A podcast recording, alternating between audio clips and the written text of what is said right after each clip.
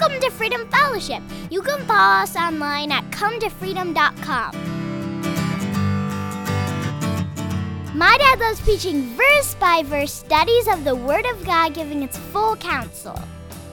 His studies pay particular attention to the practical application, contemporary examples, and incorporates the Word into our daily lives. Enjoy today's sermon and make sure to subscribe right now so you don't miss any future teachings. And all you big kids can turn to 1 Corinthians 14.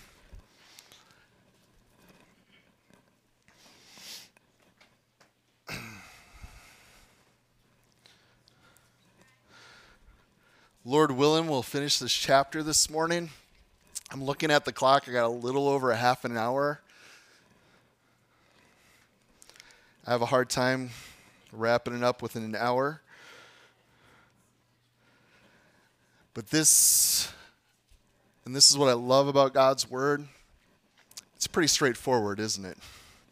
Especially if we read and study His Word literally. And that's one thing that I'm very comfortable with as a teacher of God's Word. Unless He tells us otherwise in the Scriptures, which He does, we can take things literally. So, as we get into this this morning, uh, this is very straightforward. Again, this is coming around the context of the spiritual gifts that God's given to the church, and these things are to be done decently and in order. And that's why I called this morning Order in the Church. Um, you guys know that God loves order? Yeah? He is a God of order. He orders relationships, right? Uh, he's ordered the heavens. Do you guys know that when things got out of order, you guys remember what happened in heaven before anything was created down here? Wasn't Satan tripping? There's a little disorder going on in heaven. Well, actually, our earth was already created, but we know what happened as a result. God dealt with that disorder immediately, right? Um, sent Satan packing. But, anyways, we also know that he orders the whole universe. I'm in awe. Did you guys just see the pictures that they just compiled? I don't know how many years it took, but they did it just this last week. They compiled, was it over 30,000 pictures or something of the stars. It's just unbelievable, you know. Anyways, look it up online, but we consider the universe and all that God has created. He just breathed that. Okay, he spoke it. And when he spoke it, there was an order given to it.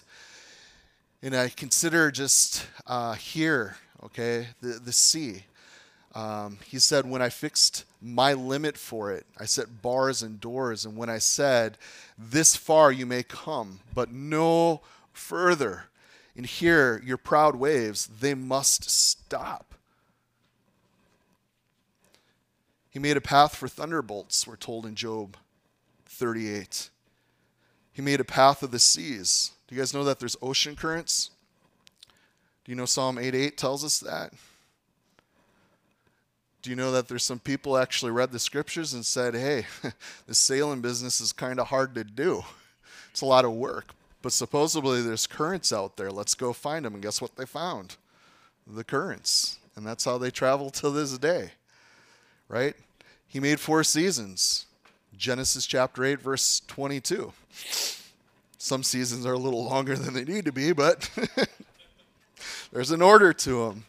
And then I love Ecclesiastes 3:1. You guys all know that. To everything there is a season and a time for every purpose under heaven. Now I'm about to throw up a picture. You guys can judge me if you want. That's totally okay. I have an aquarium. And it is gross. Things are not in order when it comes to my fish tank. I had a scum sucker fish pass. You know how quickly a tank can get dirty when things are out of balance. Now, my tank is really green. Algae grows fast. If you have brown algae, it's because you're eat or you're feeding your fish too much. You need to knock it off. But if it's green, it's getting too much light. Now, my fish tank, it sits right by a big window. So this has been a battle, and I need these scum suckers to keep the balance in order, you know, because I can be checking my water and it's very temperamental. I got to check, you know, the nitrates and phosphates and the pH balances and all this stuff, and you keep changing out water. There's so much to be done with these things. Guys, my tank is only 46 gallons. and I'm having a hard time keeping things in order. Now, God deals with 326 million trillion gallons.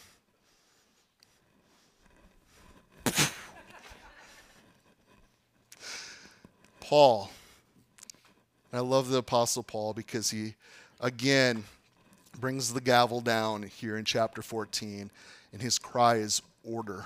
One more time, order in the church. So let's take a read this morning. We're going to pick it up in verse 20. We left off there last time.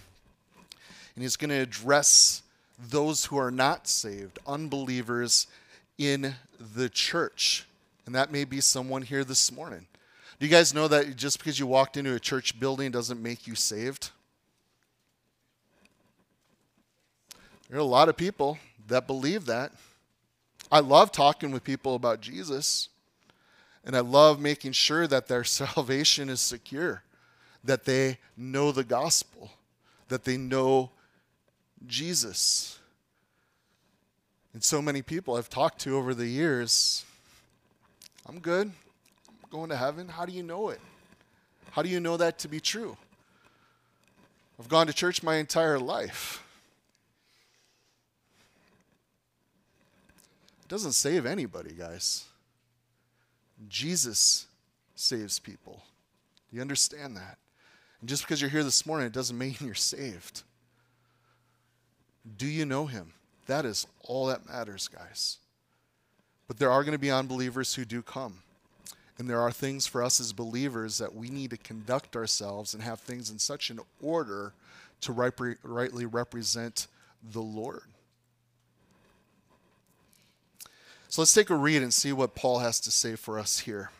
He says, Brethren, do not be children in understanding, however, in malice and things that are malicious, that are wrong, that are evil, we should be as babes, simple concerning those, simple concerning evil. It's sad, guys. We know a whole lot about evil we entertain ourselves with evil. And God tells us you need to be simple concerning these things. But we are to have understanding, there should be a maturity for us as Christians. Now, he says here in verse 21 there in the law it is written, with men of tongues and other lips I will speak to this people, and yet for all that they will not hear me, says the Lord.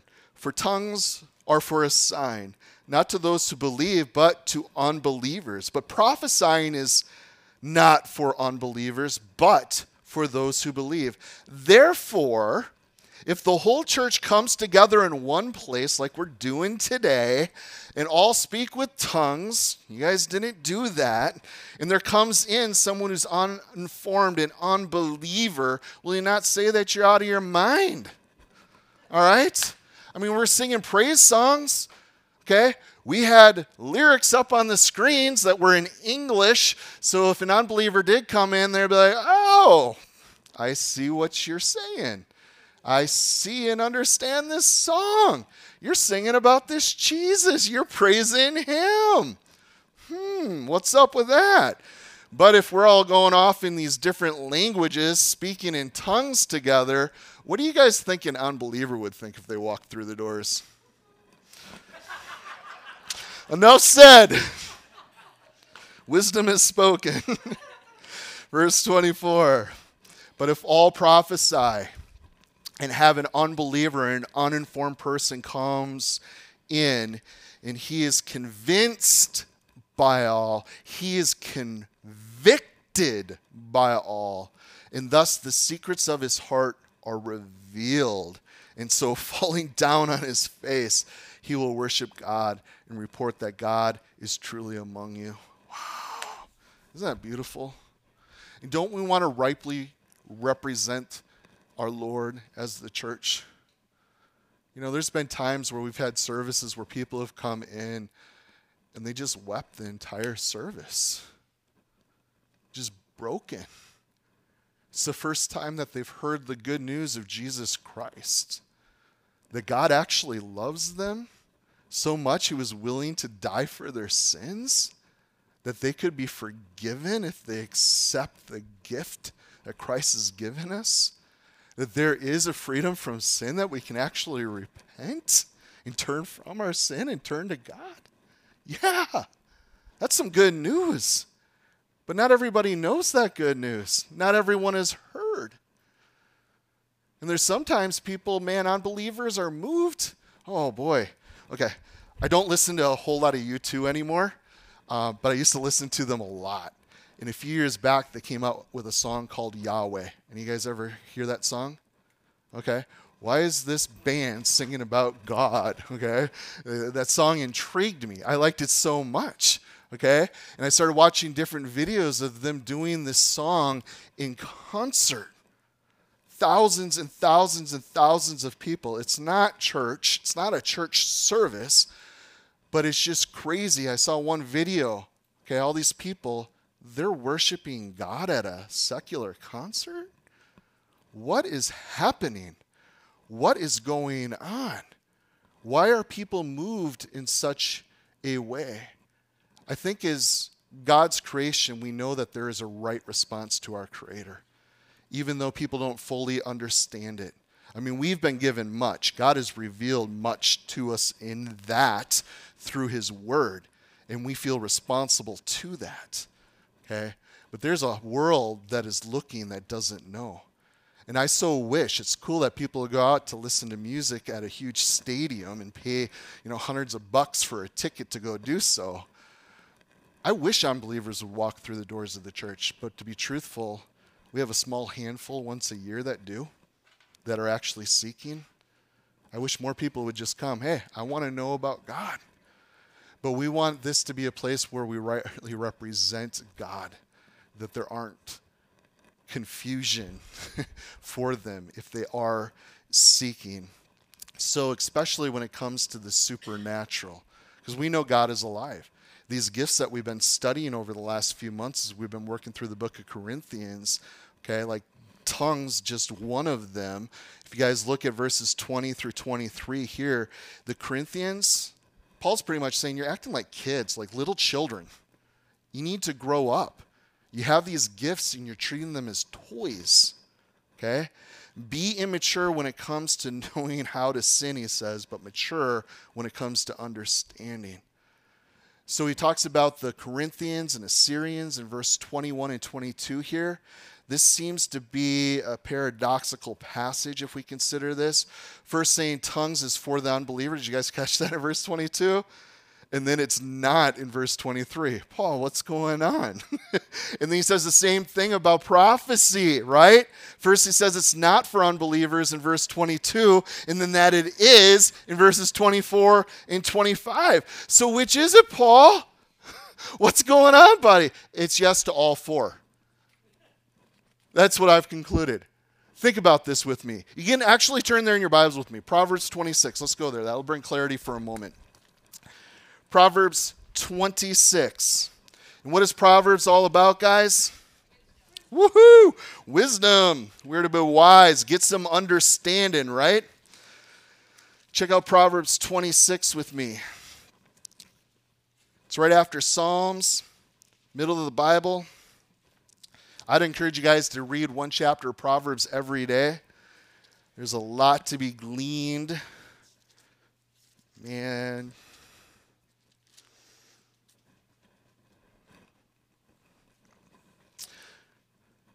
Look at verse 4 and 5. Do not answer a fool according to his folly, in verse 4, lest you also be like him.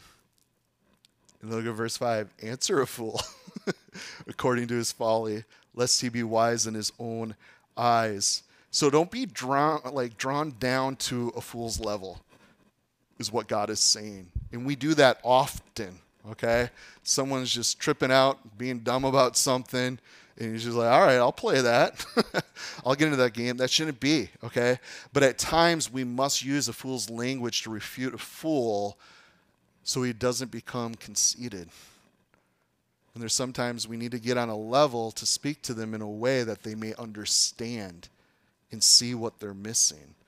And I think that's what Paul is getting to here. So all four points really are true in different cases in which they were dealing with.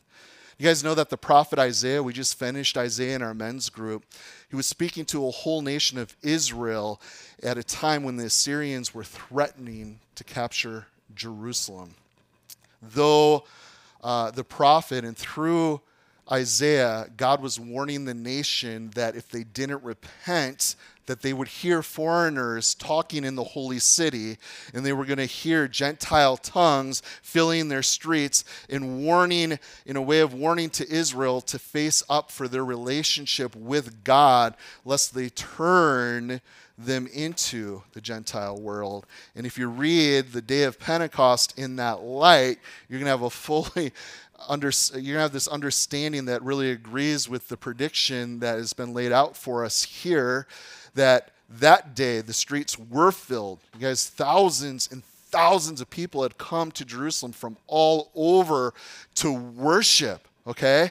And there were Gentiles that were a part of that, mostly Jews, but there were different languages that were being used. And it was assigned to the unbelieving Jews when they did speak in a tongue there um, that really should turn them um, to know that, hey, this favor that God's had upon Israel and the people of Israel, this is really for all peoples. It's for the Gentile world also. And You guys can jot down Acts 2, verse 12 and 13. So they were all amazed and perplexed. They heard the speaking in these other tongues, right?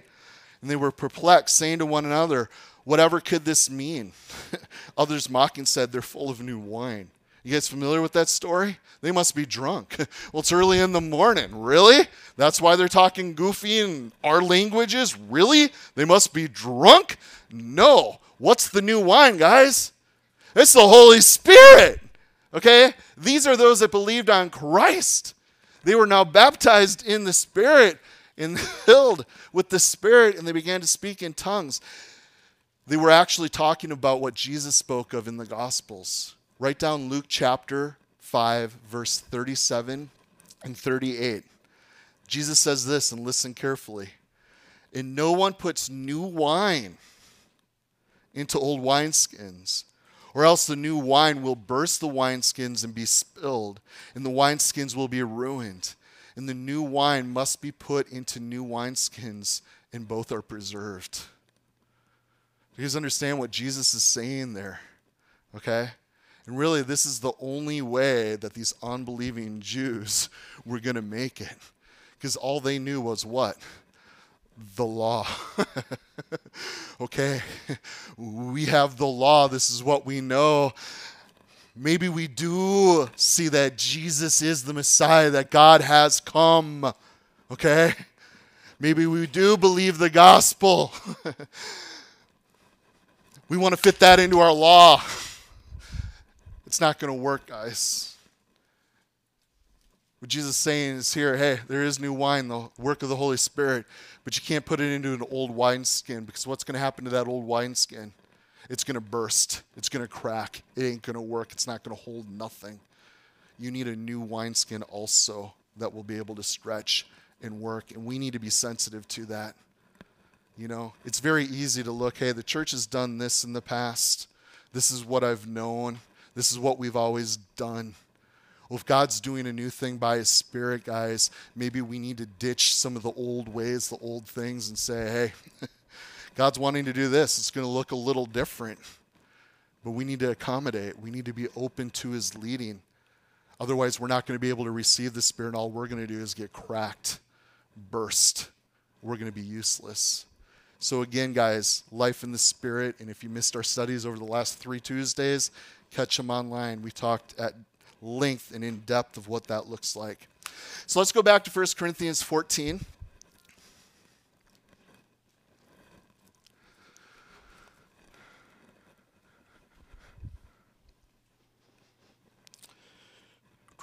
Let's consider these crazy Corinthians together in verse 23. Therefore, if the whole church comes together in one place and all speak with tongues, and there comes in one, one that's uninformed and unbeliever, will he not say that you are out of your mind? You know? I got to hang when I first started really following. Like, you guys ever get to that point where you may be a believer, but there was a day where the Lord really arrested you in such a way that's just like, are, are you going to be all in? You know, like you're good with me being Savior. You're, you're good with going to heaven and being saved from hell and the penalty of your sin. but are you going to let me be Lord? Are you let me call the shots? That's that's a true surrender when you finally say, "Yeah, God, I'm I'm all in. I'm in." during that season in my life, I was I was all in. Okay, it, it, didn't matter where a Bible study was happening, what church it was happening at, whose home it might be taking place at, wherever people were worshiping and in the Word, I'm gonna go. I, I was in like eight or nine Bible studies a week. Well, there's only seven days in a week. Yeah, you know, that's all I was doing. And I, and I was hanging in with some of the Assembly of God peeps, okay? And they're, they're a little charismatic. And there was one time that we had a, a revival going on. And I'm like, oh, revival, count me in. I want to be a part of a revival, you know? And I showed up at the big assemblies here in the valley. And I walked in, you know, and everybody was just speaking in tongues. That is all that was happening. Everybody speaking in tongues. And I'm a believer in Jesus, and it was uncomfortable. I was just like, this is weird. you know? like, hey, it's cool. You know, they're being spiritual, but I revival, let's talk about Jesus. You know, what's going on? And all the more for somebody that doesn't even have the Spirit of the living God, how much more awkward would a setting like that be? So, I think that's why he brings that up. Unbelievers in prophecy. Let's consider this because this is really cool how Paul lays this out for you and I.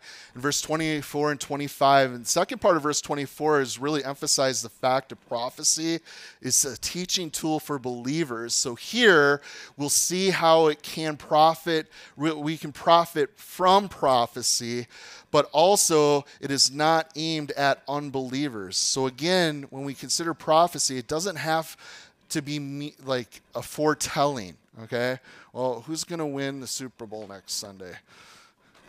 Whoop to do, really, but it's not that. Well, I know the Chiefs are to win because I like them. Anyways, uh, the foretelling, it's not specifically, but speaking forth the mind or the counsel of God. That's prophecy and the will and the message of God.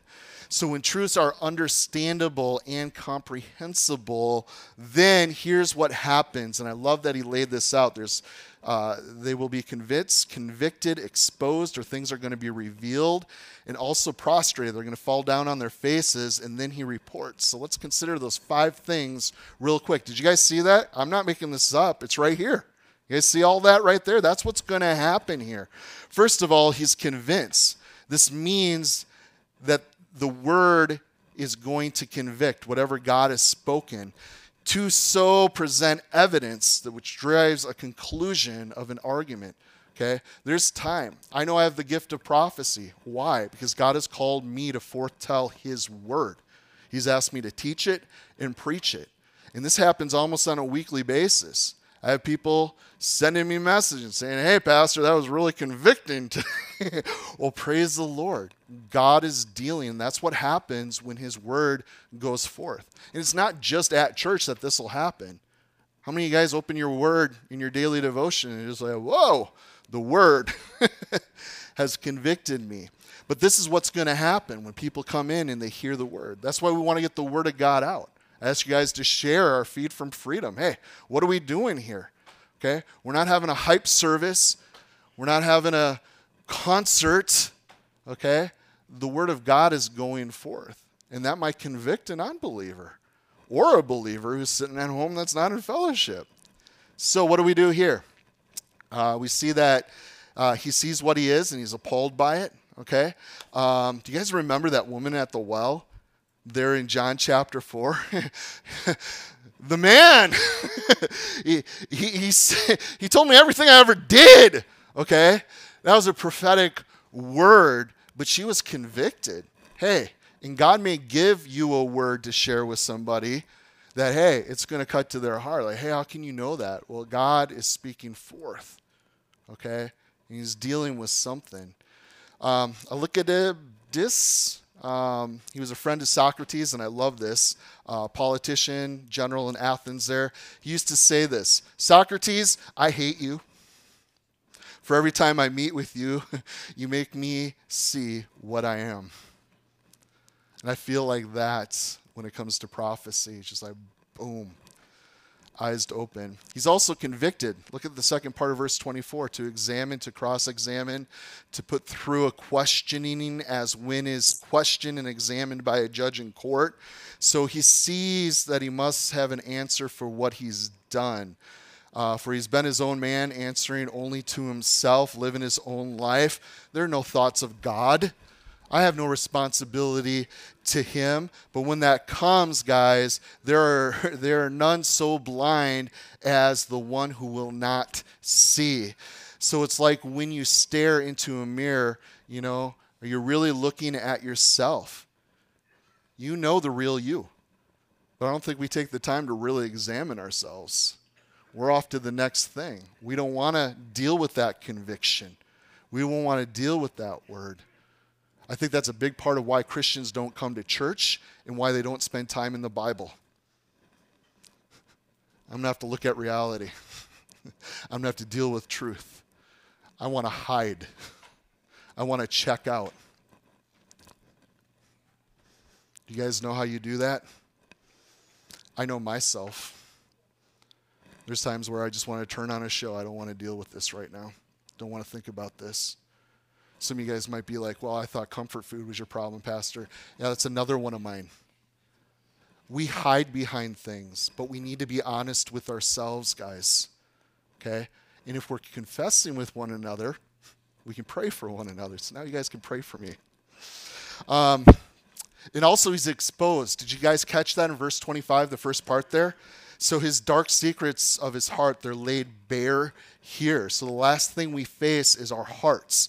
A proverb says this there are none so blind as those who will not see.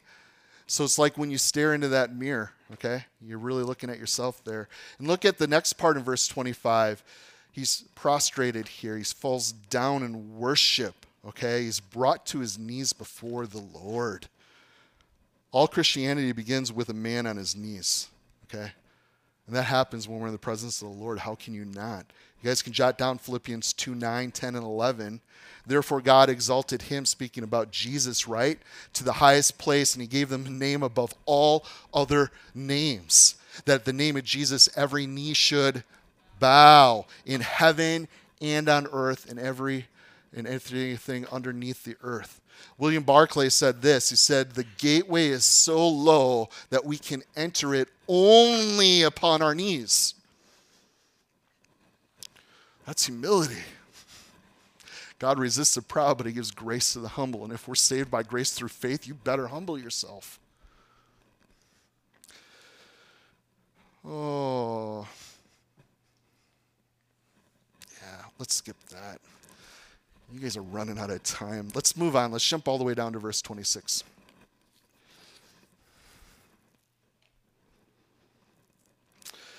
Um, this is the believers in church. How is then, brethren, whenever you come together, each of you has a psalm, has a teaching, has a tongue, has a revelation, has an interpretation? Let all things be done for edification. That's the building up of the church, right? And if anyone speaks in a tongue, let there be two or the most three, right? And each, and, uh, each in turn, and let one interpret. But if there's no interpreter, let him keep silent in the church and let him speak to himself and to God.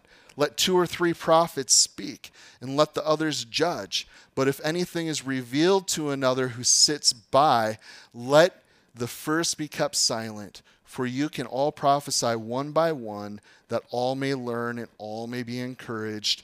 And the spirit of the prophets are subject to the prophets. For God is not the author of confusion, but of peace, as in all the churches, guys. This is for all the churches of the saints. And let your women keep silent in churches, for they are not permitted to speak, but they are to be submissive, as the law also says. And if they want to learn something, let them ask their own husbands at home, for it is shameful for a woman to speak in church. Or did the word of God come originally from you? Or was it you only that it reached? If anyone thinks himself to be a prophet or spiritual, let him acknowledge that the things which I write to you are the commandments of the Lord. But if anyone is ignorant, let him be ignorant. Therefore, brethren, desire earnestly to prophesy and do not forbid to speak in tongues. Let all things be done decently and in order. So there needs to be an order of things when we come together, is what Paul is getting at here. So, what a wild service this must have been like in the Corinthian church 2,000 years ago, guys. You guys see there's order in verse 27 and on there. So we may, what? Learn. There needs to be order in order for us to learn, okay? And that we would also be encouraged according to verse 31. So when it comes to tongues or prophecy, is it controllable? Yeah, according to the scriptures. Okay? I can prophesy. I can speak in tongues. It's never in such a way where, hey, I'm out of control. I just can't help myself. Okay? If that is, that's not of the Lord, according to his word, according to experience. It's what the Bible says. Um, and it's one of those things, when you speak in tongues, let there only be two or three, and there must be one interpreter. Does anybody in here have the gift of interpretation? Anybody? was chewing on that this week. Why aren't there more in the church that would have the gift of interpretation? Because I know a lot of people that speak in tongues, but why aren't there more interpreters? Again, as we've studied through chapter 12 in chapter 14 here, okay, again, tongues is the only one of the gifts that edifies oneself. Okay, it's the building up of self. And what we read here clearly Paul's heart for this order within the church is the edification of who? All, the entire church. So it's one of those things. I'm okay that we're not speaking in tongues. Do we say no to it? No, because the Bible says, hey, don't. But if it is done, there needs to be an interpreter. And that's part of the reason why I think a lot of churches aren't using these gifts in this manner, is because we live in a day and an age that, well, Jesus said, an evil and adultery, adulterous generation seek after what? Signs, okay? And if you guys have studied at all church history and especially what's going on today within the church, do you guys know that there's a lot of Christians who are all about the signs? They never get plugged into a church. They're church hopping constantly. Well, they're more spiritual here. Oh, I heard people are getting slain in the spirit over there. That's not a gift of the spirit, by the way. But that's how deceived people are. It's because of their heart, they're willing to give themselves to these signs, and that's what they're seeking. Okay, here at Freedom, and you're going to hear it week in and week out seek Jesus. That is what we're told to do. Why? Because that is what the Bible teaches us to do. It is about Him. But when it starts becoming about the spiritual gifts, then it's a miss. We don't want to neglect them. We want all things to be done. But why speak in tongues if there's not an interpreter? It just makes do you guys see how simple this is?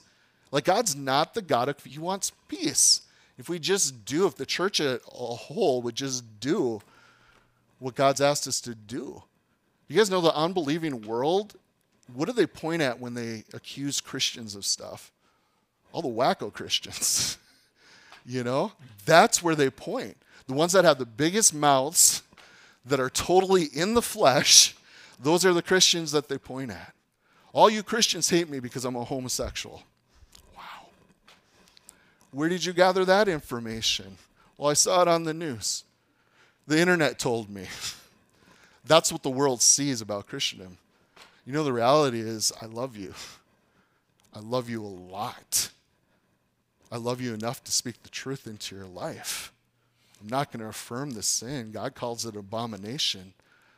But I want relationship with you. I want to serve you. I want to share the good news of my Jesus with you, that you would become to know the true and living God, that you can be set free. But you don't understand, Christian. I was born this way. well, my Jesus can make you born again. That's the truth. He did it for me. And I'm just as sinful, if not worse, than you are. We're all in the same boat. We all need a Savior, and this is what Jesus can do. Guys, we need to rightly represent the Lord, and I believe when we do His Word, it's going to be a beautiful display to the world. But the world is looking in at a few of the yahoos within the church who love fear mongering and can't keep their mouths shut. Anyways, that's a whole nother topic. We're out of time and we're not even done. Um, let me let me have five more minutes here. Let's jump down. Rules in the church, verses 34 and 35, speaking about women here. Women could participate in public worship service. This is one thing that I have a real hard time with is when people don't look at context in the scripture. Okay? We've been in one letter to one church. You guys remember back to chapter 11, verse 5? We have women in the church doing what? prophesying and praying. Well, right here, they're not allowed to speak. There's a contradiction here. No. Again, we need to look at the context of what is being said. Okay. When it comes to spiritual gifts, uh, they're both for men and women. We see that clearly taught here in Scripture. But it seems that they're flaunting their liberties here. Okay, that's what you know is going on. So the Corinthian culture we had women that were not allowed to confront men in public. So, in that day, women didn't receive religious formal training as the men did. So, the question here, really asking in the service, was probably um, it could have waited until you got home. That's what he says hey, ask your husband when you get home. Now, let's address the men for a second because I think this is important. Verse 35, Paul lays the responsibility upon the men. They were to teach their wives spiritual truths. Aren't we told in Ephesians chapter 5 that men, you're your wives in the word of God? We see it throughout the scriptures, okay? We are that spiritual head of the home. We are to lead in these ways. So when it comes to this, guys, we got to take it serious. So if many families, and we see it today, we have the wife who is the spiritual leader in the home in a lot of, a lot of cases. Okay, you can look around. I'm not saying that's the case with all of you, but that is the case with a lot of people today. Um, and it's sad to say uh, that's the case. But men, it doesn't matter, you know, that, hey, she's more spiritual than me. She got saved way before I did. She is at Bible studies when I'm working. you know, we can come up with those ex- excuses. But when it comes to these spiritual things, hey, I got a question. Men, you need to find the answer. That's what I read here, okay? The Bible exhorts us to be strong and conduct yourself like men 1 Samuel 4 9. And then Paul would write in 1 Timothy chapter 2, which I wanted to spend our time wrapping up this morning in chapter 2. We're not going to have time to get there, but it talks about the roles of men and women, okay, and why things are set the way they are in the church. So I want you guys to read that later today on your own. But Paul says, I desire, therefore, the men pray everywhere, lifting up holy hands without wrath and doubting. So men are to lead in this way. Well, how do I do that? There's a lot I don't know. Join the club, find a good Bible dictionary. I like Warren Wiersbe. Find a good commentary. There are things. I'm married to a gal who went to Bible college. So some of her questions are like, What are you talking about? Who? Like she was a history major too. She's like totally into those things. Like, I'm horrible at remembering things. But it's like, babe, I'll find it out. Like, I'll figure it out you know? And I'll go and I'll search those answers out. So I want to encourage you men to do that.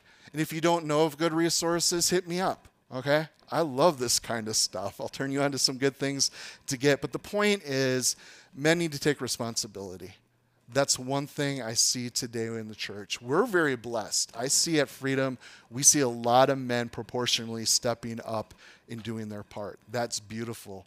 But the reality is that's not the case in a lot of churches. It's just not. Um, so, uh, another dynamic to think about here if a woman is always going to a male friend or the pastor, you know, uh, to answer these questions, that sometimes can cause unhealthy relationships, and that can be very dangerous because then, like, oh, I wish my husband was spiritual like you. We don't want that to happen either. And some of you sisters have reached out to me who are married, and I don't mind ministering to anybody, but some of you have actually asked you, "Hey, did you talk to your husband about this yet?" you know, and that'll be my response most of the time. You know, touch base with them. Um, and I'm not like I'm totally open to giving answers and counseling and one of those things, but you should be going to your husbands first if you're married. Give them a shot, ladies. Why? Because it's biblical. All right. Uh, ladies, also asking your husbands spiritual questions really could be. Um, I don't know what it is about pickle jars, but those tops are really hard to get off. You guys know what I'm talking about? I love when Sonny asks me, "Hey, babe, can you try to open this? I can't get it." "I'll try." You know? Might be able to do it. It's just one of those things you try. You know, I'll figure it out. And sure enough, I'm not stronger than my wife because I can't get that darn cap off either. But babe, I'll get it. I'll be back in a second. I'm going to go grab my chainsaw. You know, whatever it's going to take. Men, get it done. All right. Sorry, I had to skip a bunch of notes to drive home that point, and that's the best I could do. Uh, yep. And I, I want to conclude with this too. My experience is it's very very hard for a lady to give up those roles that she's held spiritually in the home when a husband finally realizes and wants to start stepping up. And sisters, if you have a husband who wants to be legit, who wants to lead, let him do it. Let him do it. It's gonna. It's God's order. And I wish I had more time. Like, I was gonna spend the bulk of the sermon on this today. Um, you guys can jot down Mike Winger um, I don't refer a lot of people. He's got a podcast that he's been doing for many years. It's called Bible Thinker. How many of you guys are familiar with that? Okay, how many of you guys would say he's a pretty solid brother? Okay, I would say we agree to 99%. Like, I love his take on things. There were so many things and conclusions I had come to over the years and study, you know, and he has the same background that I have, and we were taught things a certain way, and I didn't agree with all those things. I don't see it biblically, and I've so enjoyed his ministry over the years. He does a lot of uh, a lot of apologetics, debating, but everything comes back to the scriptures. It's back to the word. And just this last month, he actually did a study on women being silent in the church. It was three hours, 16 minutes, and 17 seconds long. So if you want to take it in, there's a lot of good thought, but he can't, he, he's come to the same conclusion I have in this. Okay, and I wish we had more time to talk about order. God's given elders to teach the church period. Women are not to have that pastoral eldership role. That is the way God's laid it out, and there are reasons scripturally for that. But it doesn't mean women can't speak in church. I so love that Mary read a scripture this morning. You know, it's just right on, sister. That's a rad passage of scripture. But now, if Mary sat here and said, Hey, forget it, Landon, you're not teaching today. I got some teaching to go. I'd be like, Hey, sister, go talk to your husband. um, But you guys see the point here? Everything needs to be done decent and in order. That's the bottom line, okay? It needs to be decently. Does it fit the order in a proper way, okay? Um, and things need to be done in order. So he told the church in Colossae the same thing. For though I'm absent in the flesh, Paul says, yet I am with you in spirit. Rejoice to see your good order in your steadfastness in the faith. That rejoiced the apostle. He was a church planter hey, these churches that I've been a part of and have gotten plant, man, it's a joy for me to see things being done decently and in order. Titus 1:5 For this reason I left you in Crete that you should set in order the things which are lacking. Appoint elders in every city as I command you. And then he ended 1 Corinthians chapter 11 with and the rest I will set in order when I come. So this apostle who had a heart for the church prayed for them constantly. It was the burden he carried. He cared much that there would be order within the church. Okay? And some of you guys might be like, well, Why do we always do the same stuff? We're trying to strike an order that God has prescribed in his scripture. We're trying to do Acts 242. Pretty simple stuff. So I don't know about you guys, there's safety in scripture, okay? Um, yeah, much more could be said, but we should pray. Father, thanks for this morning. God, it is always good to be with your kids. Thank you that we can come together and worship you in spirit and in truth. And we always want to be open, Father, to your leading. Lord, I know there's a certain amount of freedom that you've given us here at Freedom Fellowship. Lord, but we want to just, you know, even steward those things in a way that are done in an orderly fashion, God, in a way that would bring you honor and glory. God, I know it's so easy for us in the church to get too judgmental and too critical of one another and how other churches do things. God, I, I do pray that you would just help us to do what you've called us to do, that we would be honest before you, that we would take your word seriously, God, that we keep growing. I know that's something that you've desired for us to do, to be fruitful and to multiply. We know that's something that your Spirit is working in us as you sanctify us, God. And we do want to be set apart, not just individually, but corporately as a church family, that we would be a beautiful witness Lord, to this community and beyond. Father, as your bride, that we would be beautiful at your coming. I know that you called us to learn, you've called us to be encouraged in the faith, to be built up in it. And we just pray humbly, God, that you do that. We need your help, we need your grace.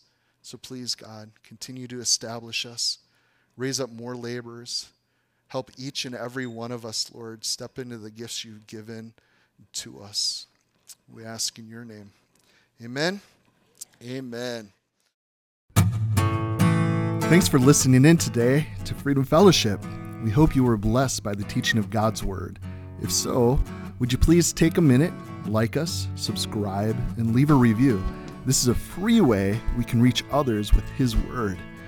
You can watch video teachings of sermons on our website, cometofreedom.com. Until next time, may the Lord bless you and keep you.